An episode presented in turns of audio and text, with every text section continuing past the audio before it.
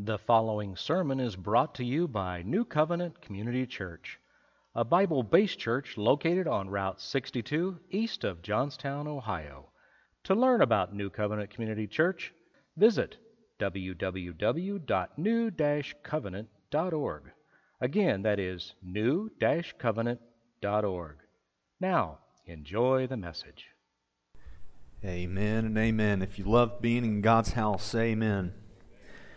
It's a good, good day. If you have a Bible, open it up or turn it on or whatever you need to do with your device to get the Bible there. And uh, you can turn to Matthew chapter 16, find your way there, bookmark it with your thumb or a gum wrapper or your neighbor's head, whatever you need to do to keep Matthew chapter 16 right there. And then turn also over to Luke chapter 2. We'll be in both of those places in just a very, very brief moment. In our increasingly secularized world, you say the word Christmas, and even though there's much confusion and misunderstanding about the gospel, about Christ, you say Christmas, and even in our secularized culture, most people, I would say, in America at least, maybe most people, would think of a baby in a manger. They would at least get that much. And there's this faulty understanding that circulates around that understanding of a baby in a manger that a lot of people will think, and, and it's a false belief, that, that Jesus first began to exist on the first Christmas. That he, when he was born, he was born into the world. He was a creation of God that, that simply came into being on the first Christmas. And we know that that is not true. Genesis 1 tells us that God said, Let us make man in our image. Who is the us? It's none other than God the Father, God the Son, and God the Holy Spirit. John 1 and Colossians 1 both teach us that there was nothing made, whether on heaven or on earth, that was made unless it was made through Christ. All things were made for Christ and through Christ. So we know that Jesus, what we know of Christmas, is that before the first Christmas took place, that Jesus was the king. Everyone say those words with me. Jesus was the king. And he dethroned himself in human form on the first Christmas. He, had, he was in heaven, ruler of heaven, and he dethroned himself to come in the form of a baby in a manger on Christmas. And you say, Pastor Ben, what's the primary purpose? We know that Jesus did many things. He healed, he set free, he did many, many things, but we could capture this, and I believe I can show you this verse on the screen. 1 Timothy 1.15. Do we have that up on there, Travis? Maybe we don't. There it is. This is a faithful saying and worthy of all acceptance that Christ Jesus came into the world to save sinners.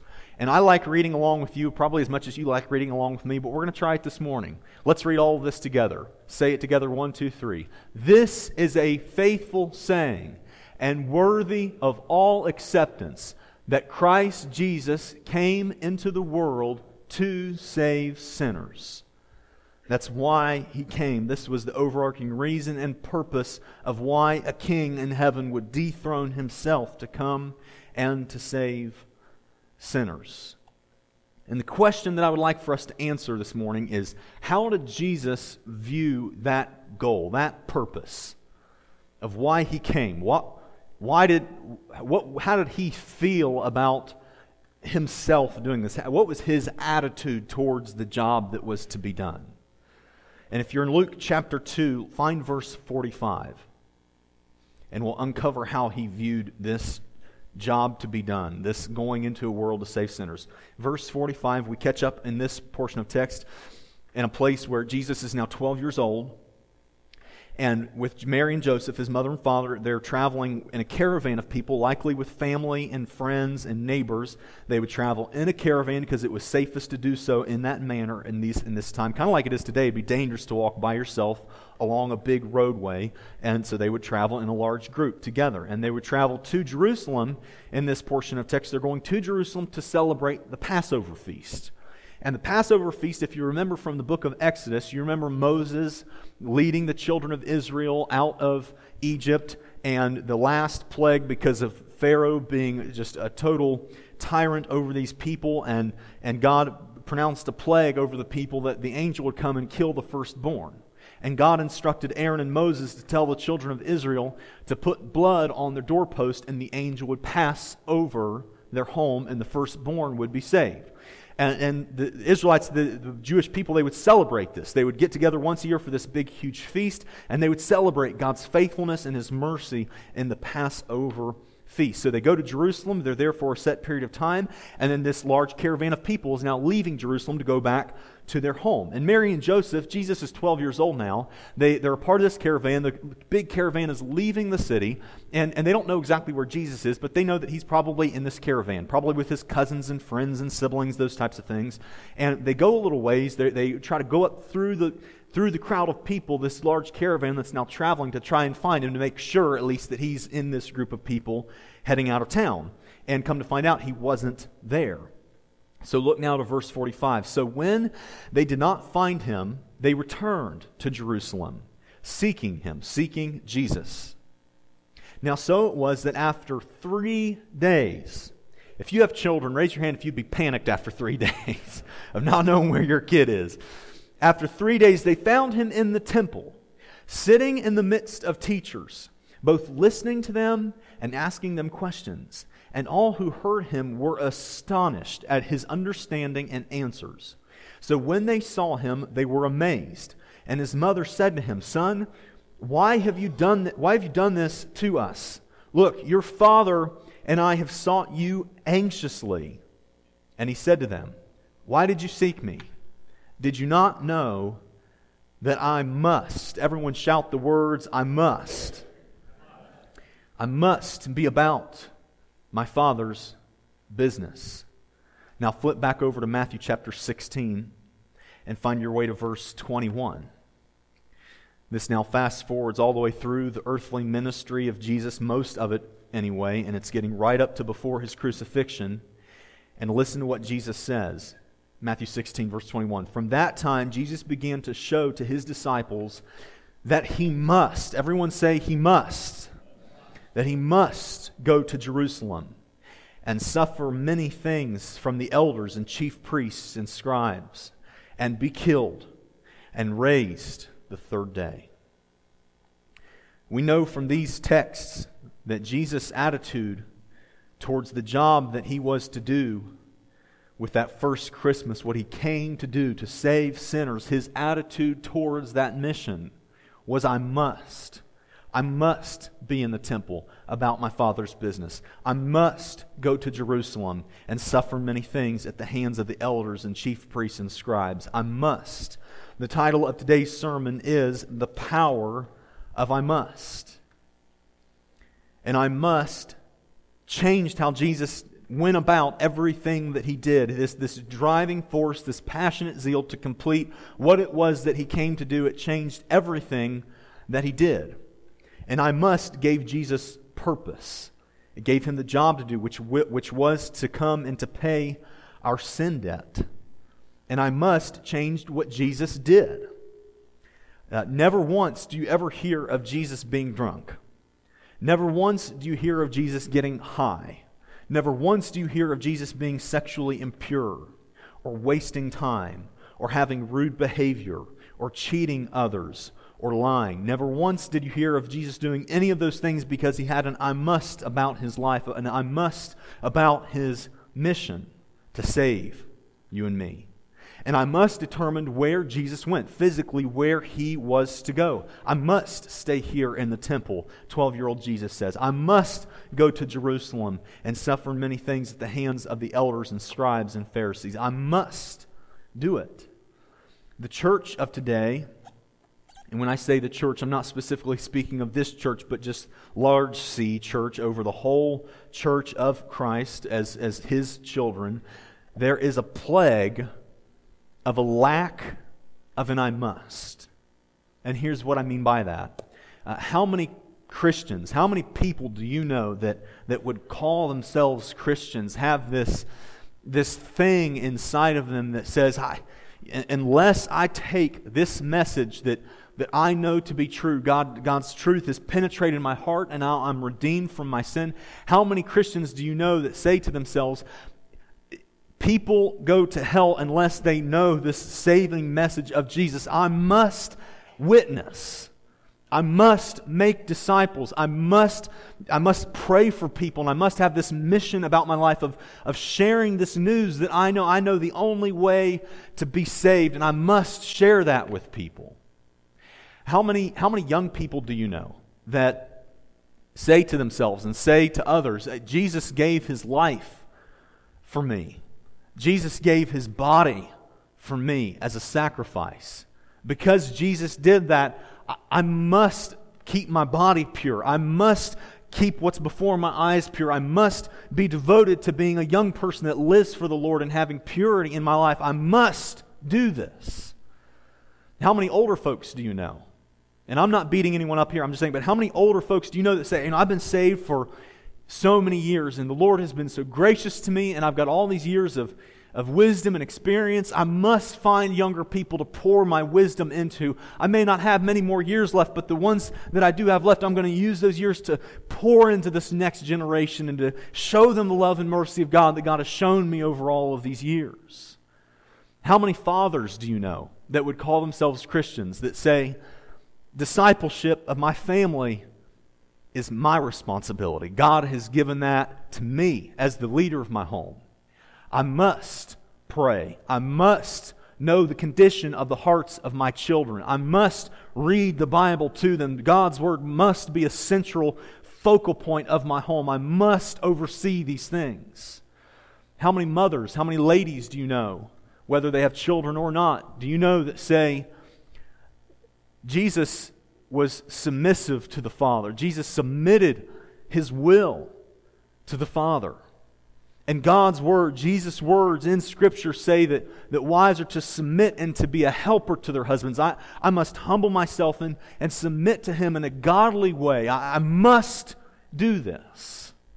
Are there any toes I haven't stepped on yet? You know, just let me just make sure. And I'll just I'll take my own shoes off and step on my own toes here. How many pastors do you know that say to themselves and say to their congregations the, the message of the gospel, the only way, truthful way of hope and forgiveness and redemption has been entrusted to me to preach to a church and to a community and to love the people. That has been given to me. Therefore, I must pray. I must fast. I must worship God and get on my knees and on my face before God. And I must preach this gospel.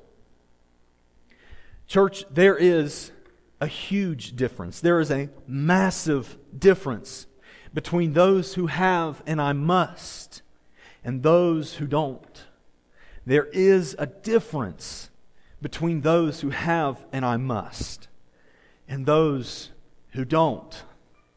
I can remember as a young teenager, my, my family was in the rodeo world, and my brothers and I were, we did some bull riding, and I did this horse barrel racing. And if you've ever been to a rodeo, you've seen some of these things. Even on, even on TV, you've seen the PBR, the professional bull riders and whatnot. And, uh, and my brother did most of the bull riding, but as a young teenager, um, if you don't know, if you've ever watched on TV the bull riding, you, you know that the cowboy has this bull rope, and it goes around the midsection, the, the girth of the bull, and it's what they use to tie their hand in. And a bull rider needs somebody to pull his rope. He needs somebody to be able to climb up on the edge of the panel and pull it so it can get his hand tight. And then he hand it over to him and he wraps it around the back of his hand and then he can slide up on the rope and give the nod before they open the gate. And then the bull goes out and tries to buck the cowboy off. And, uh, and my brother did most of the bull riding in my family, but I was, I was young, I was spry, and I had good balance, so I was really good at pulling the ropes. And, and I remember even as a young teenager, I remember noticing that there's, there's really two types of bull riders. And, and you could see it start in the back and the out gate behind where the chutes were when you'd see the cowboys getting ready to, to ride this bull. And, and, and one type would have this attitude of, I'm going to get him. I'm going to get him. Eight seconds. That bull doesn't know what he has coming to him. I'm going to be ahead of every jump. I'm going to be ahead of every spin. He's not going to buck me off. I'm going to get on that bull. I'm going to slide up on that rope. I'm going to give the nod, and he's going to try to get me off. But I'm going to I'm going to hear that buzzer ring, and then I'm going to let go. I'm going to win my, some money tonight. I'm going to I'm going to ride that bull. And you would see that attitude play all the way out. Other guys at the, at the rodeo would have me uh, pull the rope for them, and I would get up there, and, and they'd be sliding down, getting in the chute on this bull, and they'd have this attitude of I've got this, I've got this, and they get their hand in there, and as soon as he I pull the rope for them, they'd wrap their hand in. I mean, it's kind of a crazy thing to do to think that you're going to tie your hand to the back of a 2,000 pound full of testosterone beast that would like nothing more than to kill you. But, but they would have this great attitude of, I must do this. And they'd slide up on the rope and give the nod. And the guy holding the rope that's connected to the gate would pull the rope and the gate would swing open. And if they didn't make the full eight seconds, boy, they would make a, I mean, it would be a great show. They, they, were, they were holding on as best as they could, and, and sometimes the bull would win, and sometimes the cowboy would win, but, but boy, they had a great attitude. They had a, an I must down inside of them that just gripped them, and, and, and boy, they could really perform well. And the other type of cowboy was the type that, um, and it was usually younger riders, people that hadn't been bull riding for a while, and you could just see it for the moments prior to them having to climb up on the chute and get down on this bull and they're just their joints just didn't seem to work right. They're just slow and they're stiff and they've just kind of got this kind of white ghost pasty kind of look on their face and and, and they don't they're not real sure about what they're doing and, and you could see it. I'd be up there on the uh, climbing up on the gate and i'm holding the rope getting ready to pull so their hand can get in and, and you could just see this kind of look. They don't have any aggression any passion any zeal in what they're doing and and, and you, i'd pull the rope they'd get their hand tied in and they'd slide up and rather than sliding up on that rope and giving the nod they'd they just kind of sit there and, and, and with shaking shaking shaking hand grab and and they're and and they the cowboy on the outside waiting to pull the gate open would be waiting for them to give the nod. That's how the guy knows to pull the gate open as soon as the cowboy gives the nod. And, and a lot of times, these guys that were just kind of scared, they didn't have any kind of, I must get this done attitude about them. They would get on there and then they would just freeze. And they wouldn't give the nod. Sometimes for 10 seconds, sometimes for 20, sometimes for 30 which in the rodeo world is a long time to wait to get that gate open and to let the bull go out and, and, and buck this cowboy off. And I remember one time, no joke, I'm, I'm standing on the edge. I'm waiting to see this guy just pulled his rope and he's so scared. And the guy waiting there, he's just standing there waiting. He's like, come on, just poop or get off the pot. Come on. He's, he was just like, come on, just give the nod so I can pull this gate and we can keep the rodeo going. And church, there's a huge difference between those that have and I must and those who don't. So, my goal this morning for us is to stir up inside of me and inside of you a, a godly ordained I must about our faith, about the things that God would have us do. Noah had an I must when God told him to build that huge boat and all the people around him for however many, it was like 100 120 years, somewhere in there, that took him a long time to build this huge boat. And the people were ridiculing him and making fun of him, but there was something inside of him that said, I must do this. I must build this boat. I must do what God has told me to do. Elijah had an I must when he realized that he was the only prophet of the true living God left, and there were 450 prophets of the false, fake God, Baal, is what they called it in Scripture. And there was something inside of him that said, I must show the people who the true God is. I must create this contest on Mount Carmel to show that these prophets of Baal, they're phonies. They don't, they're, believing and worshiping a false God. I, I must do this to show the people who the true God is. Daniel had an I must. When he was praying three times a day with his window open in his house, and he's praying out loud, the Bible says that he would give thanks to the Lord three times a day. He knew that the officials were out to get him. He knew that it was illegal to pray in the way that he was doing, but there was something inside of him that said, I must pray. I, even if they throw me into the dungeon with the lions, I must pray and give thanks to my God. Shadrach, Meshach, and Abednego had and I must about them. When they would blow the horn and everybody else would have to bow down to this huge statue that King Nebuchadnezzar had built, and, and, and there was something inside of these three Hebrew boys that said, I'm, We must worship God. We're not going to bow down to this fake, false idol. We must worship God.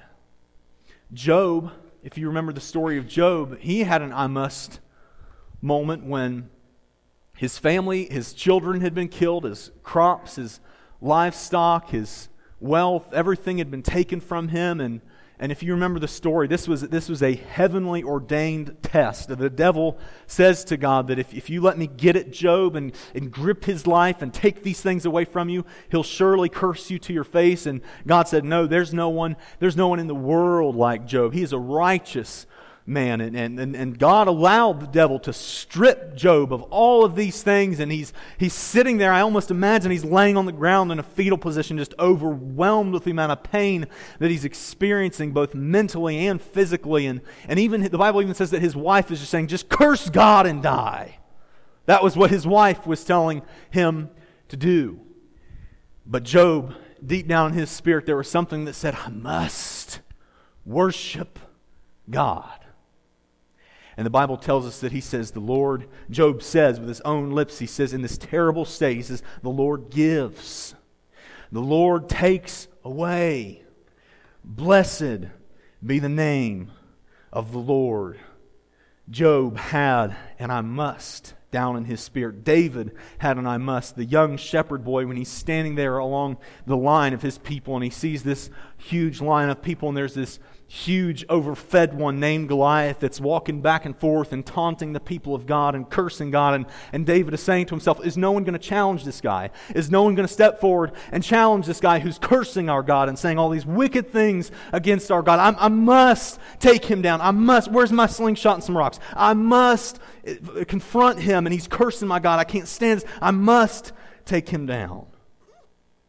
How many of you have heard the stories of a lady whose child has just been run over by a car, and the car is on top of their child, crushing it, killing it, and then some little 115 pound soaking wet lady will just come up and flip the car over. Have you heard those stories? Raise your hand if you've ever heard any of those. Yeah, a lot, most of us probably have heard stories like that. What is it, church, that would cause a 115 pound, light framed lady that normally would not be able to flip a car over? That when the car runs over her child and is killing and crushing her child, 115 pounds can turn into some kind of beast and just, ah, I must flip this car. Because an I must gets a hold of her, and something incredible happens when there's an I must in our lives. It drives us into something that turns us into this determination, this, this, this visceral kind of, I will, I must, I will do it, I will not do anything else, I will put myself to the work of what it is that God has called me to do. There's too much at stake not to have, and I must. So, church, people, my dear friends at New Covenant Community Church, what is your I must? What is your godly ordained? I must. What is the I must that interacts with your faith in a very, very real way? Because here's what I believe I believe that most of us, I would say maybe even all of us, have an I must about something in life. We know what an I must is in other smaller areas of life. I'm pretty sure that Tim has an I must moment when he sees an unpainted wall. I must paint the wall. I'm pretty sure that Rick has an I must moment when he sees a broken down diesel engine. I must fix the diesel engine. I'm pretty sure that the ladies in the Clark family have an I must moment when they see a sick puppy or kitten. I must heal the kitten. I'm pretty sure that Brad has an I must moment when he sees an unbalanced spreadsheet. I must balance it. I think Beth has an I must moment when, she's when she sees an undecorated Christmas tree. I must decorate the Christmas tree. or one that Joseph and I have, have decorated. She, she has to decorate that one too. And she probably should. It doesn't look near as good as when we do it. She doesn't. It looks great. Church, I know I'm being funny here. But here's what we can know for sure. And here's the question I'd like for us to answer What would happen? What would have happened if Noah didn't have an I must? His family would have perished. What would have happened if Moses didn't have an I must about his life and the mission that God had given him to do? That whole nation would have perished. What would have happened if Joseph in, in, in charge of the second command of the entire known world after he had been put in the prison and raised up to power, and he's sitting at the right hand of Pharaoh, and he's in charge of all these food stocks and this huge, great drought, this huge famine that's all over the world. What would have happened if he didn't ha- have an I must about his life? Many nations would have perished. What would have happened, church, if Jesus did not have the I must about what it was that he came on earth to do on that first Christmas to seek and to save the lost, to save sinners like you and me. Here's what we know at the very, very least is that all history and eternity for us would look very different. Our history books would look different if those just few men that I mentioned, even if you were to exclude the Son of God and just these earthly vessels, these earthly men like you and me, what if they did not have the I must regarding their faith and regarding their relationship with God and the things that He had called them to do? All history would look different. And eternity for you and I would look very different if Jesus hadn't had the I must about his faith, about his relationship with the Lord, about what it was that God had called him to do. Jesus trusted the Father. He, he, he completed what it was that he had called, been called and what God had, what he had agreed to do, what Jesus had dethroned himself for. He did. And church, here's why this is important. Um, and I didn't even wasn't even sure to whether or not to include this, but I think I will. You know, as soon as we hit the new year, us together as a church family, as soon as we hit the new year, we're going to start starting January 1 with an emphasis of prayer. And I've got materials and all these things. There'll be more that I'll explain about this at a later time. But our church is going to have 40 days for those that are willing to truly devote themselves to 40 days of prayer. We're going to collectively, for those that are willing, as a church family, go through 40 days of prayer and praying for many things, many things. I know many of the things that are going on in your personal lives right now, and certainly I will be going alongside with you and praying about those things. But an overarching mission of this time of prayer that we will devote ourselves to is to ask God for us collectively as a church to humble ourselves before Almighty God to see what it would be that the Lord would have for us to do as a church. New Covenant Community Church. Like, what is God's vision and mission? And there are certain things that we know in Scripture to go and make disciples, Matthew chapter 28. Like, there's certain things that we know, but, but is there something specific that the Lord would impress upon our hearts to, to go into the community, the mission, the vision? What is it that God would have us do together as a church because here's what I know and here's what I believe. I believe that I could spend a couple afternoons and with my creative brain, sometimes if I've had enough coffee, I could come up with a fun little cutesy slogan that I could say is the mission and vision of our church, and it would be something that would be cutesy and fun to put on a t shirt. But to be honest with you, I can't even get excited about that. Many pastors, many churches will just throw a vision or a slogan out that's to be like the central theme of what the church is about and what the church is to do in the community. I can't even get excited about me doing that. And I, I don't think you should either. But, church, if you and I together humble ourselves and we pray and we seek God's vision for us, we seek His guidance and His direction, all of a sudden it becomes something that has an I must about it. If there's something that we truly feel, we truly feel God has impressed upon our hearts that would be the vision of New Covenant Community Church in our world and in our corner of this space, in, in uh, Johnstown, Utica, and the surrounding areas, if we truly feel like we've heard from the Lord in this, then that's an I must. That's something that I'm willing to run through a brick wall for. What if we, church, as individuals, or we as a church, collectively as a church family, what if we, what if we don't have an I must? What if we don't? What if we just don't have an I must about our life and our personal life with our faith and with the Lord and as a church family? What if we just don't? I think we could say this that at the very least, the history of our community would look very different. It will look very different. Should the Lord choose, choose not to come back, say, in the next 200 years, all of us will be very much long gone by then. If, if we don't have an I must, Johnstown will look very different and not for the better if we don't have an I must about the mission that God would give us in our space of this world. And certainly the eternity of many people in it, in our community, will look very different the thing that weighs in the balance of whether or not we have and I must is people's eternity, of whether or not they spend eternity in heaven or in hell. This is a weighty, weighty matter, church. So you say, Pastor Ben, what do we do?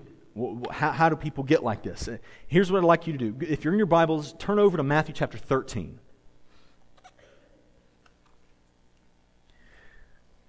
Matthew chapter 13, find verse 14 when you're there.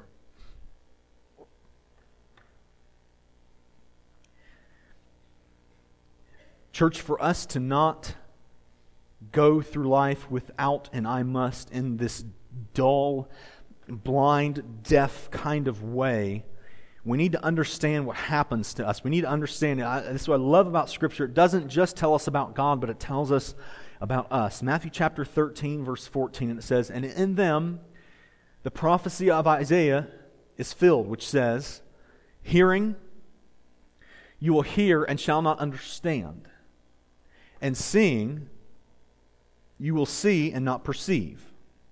For the hearts of this people have grown dull. Their ears are hard of hearing, and their eyes have closed.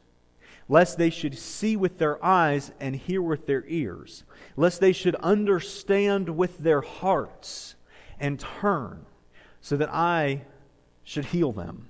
So here's what I'd like to do. And for those of you that would be joining us on our podcast later, you really ought to jo- jump over on the YouTube so you can see me making a fool of myself here.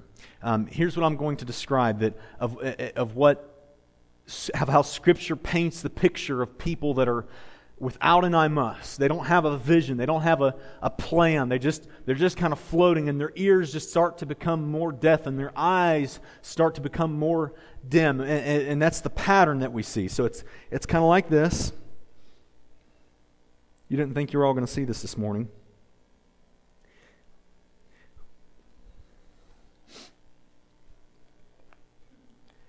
If you have anything bad to say about your pastor, now is a great time because I will not get any of it.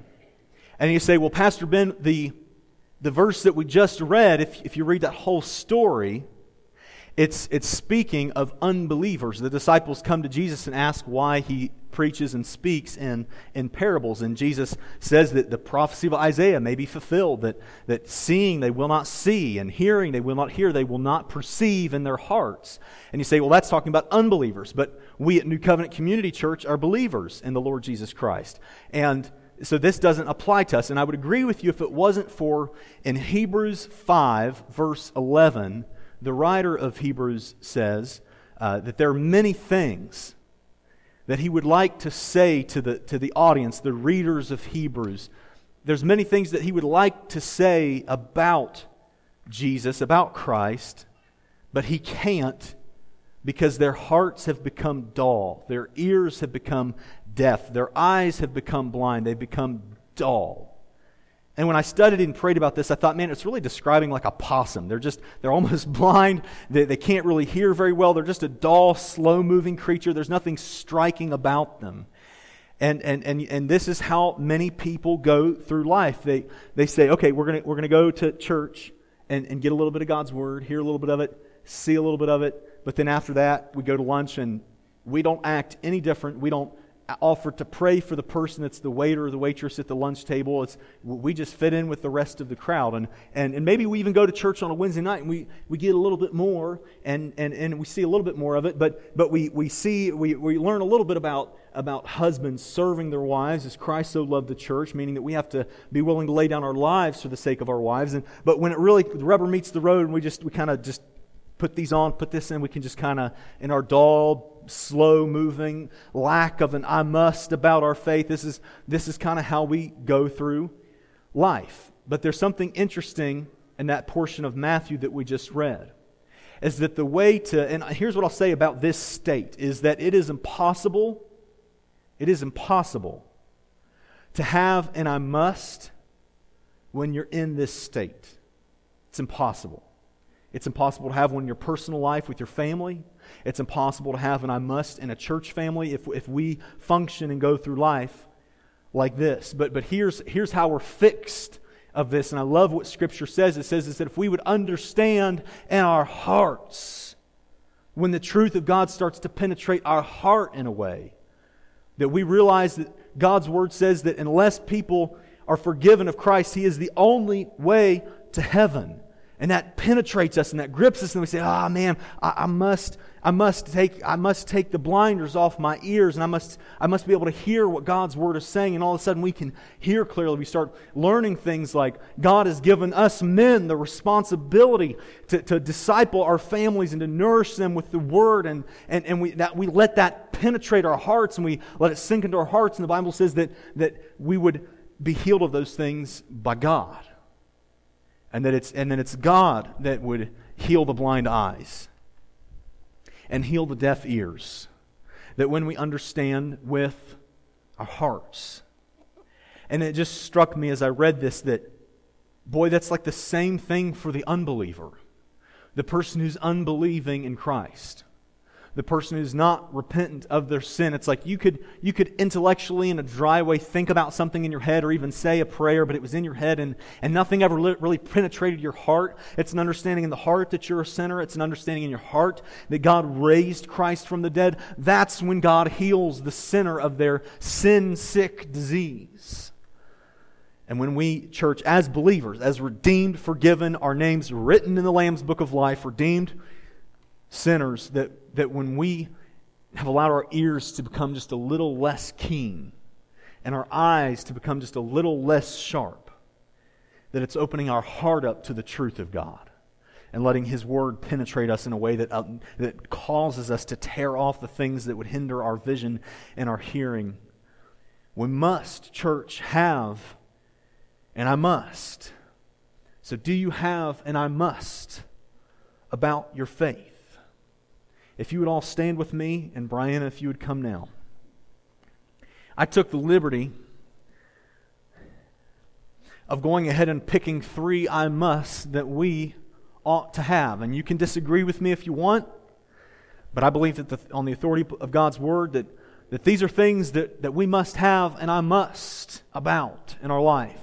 Show us that first one. Unless it's already gone. The, I must be faithful to the Lord. There it is. I must be faithful to the Lord. Everybody say that with me. I must be faithful to the Lord. Now I want you to say it with some passion and with some volume in your vo- voice box. I must be faithful to the Lord. In my marriage, I must be faithful to the Lord. In my relationship with my kids, I must be faithful to the Lord. In my workplace, I must be faithful to the Lord. In my finances, I must be faithful to the Lord. I must be faithful to the Lord. So it's that next one. I must be in God's Word. Say it with me. I must be in God's Word. If you call yourself a Christian and you are not regularly, daily, and I'm not saying it in a legalistic way, but you're not having a steady diet of God's Word. You're like a fish out of water. And, and it's just a matter of moments until you die. You, you cannot, you, must be in God's Word, church. We must. We must. And you can disagree with me on that if you will, but you just be wrong. Show us the next one. I must make disciples. Say it with me. I must make disciples. I must. I must. People's eternity is in the balance. And, and we would ever act like that's not our job. It is the great commission that Jesus gave us. We must make disciples. We must share our faith. We must pray for people with tears in our eyes and invite them to church and pray for them and, and, and let, let your little spirit get an I must about somebody in your life, be it a child, be it a relative, be it a friend, be it a stranger. Let your spirit be gripped with the truth of God that without Christ they will be lost in eternity.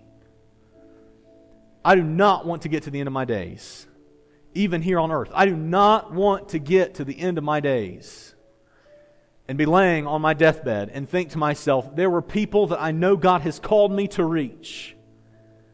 But, but I was just like this blind, deaf, just kind of fumble. No, I had and I must. And whether or not they came to the Lord, that's up to the Lord. I, but I will do my part. I will be faithful. I must make disciples. Church, Jesus was so passionate about saving us there was nothing lax about what he did. There was nothing half done. I must be in the temple about my father's business. I must go to Jerusalem to be beaten and killed for them. That encourages me, church. That, that lights a fire underneath me to, to witness and to share my faith and to preach this gospel and to seek the Lord like I never have before. So, Christmas is a great season. Don't get me wrong. This, it's a happy season, it's a fun season. But boy, is there a truth so beautiful. And boy, wouldn't it be a shame if our hearts were not penetrated with the truth of why Jesus came as a baby in that manger. And it was for us, church. It was for us. Let's pray. Father, God, thank you that you had and I must. You were so passionate about doing what needed to be done to save us, God. God, thank you that there are all these examples that we can see in your word of people that had an I must about them. God, let us not be lethargic and deaf and blind and have a dullness about us. God, let us repent of those things. Let us in our spirit, God, have an I must about what it is that you have called us to do as a church and as individuals in our lives. Let us have a godly ordained I must when it comes to what it is that you've called us to do. In Jesus' name, amen. Let's pray and respond.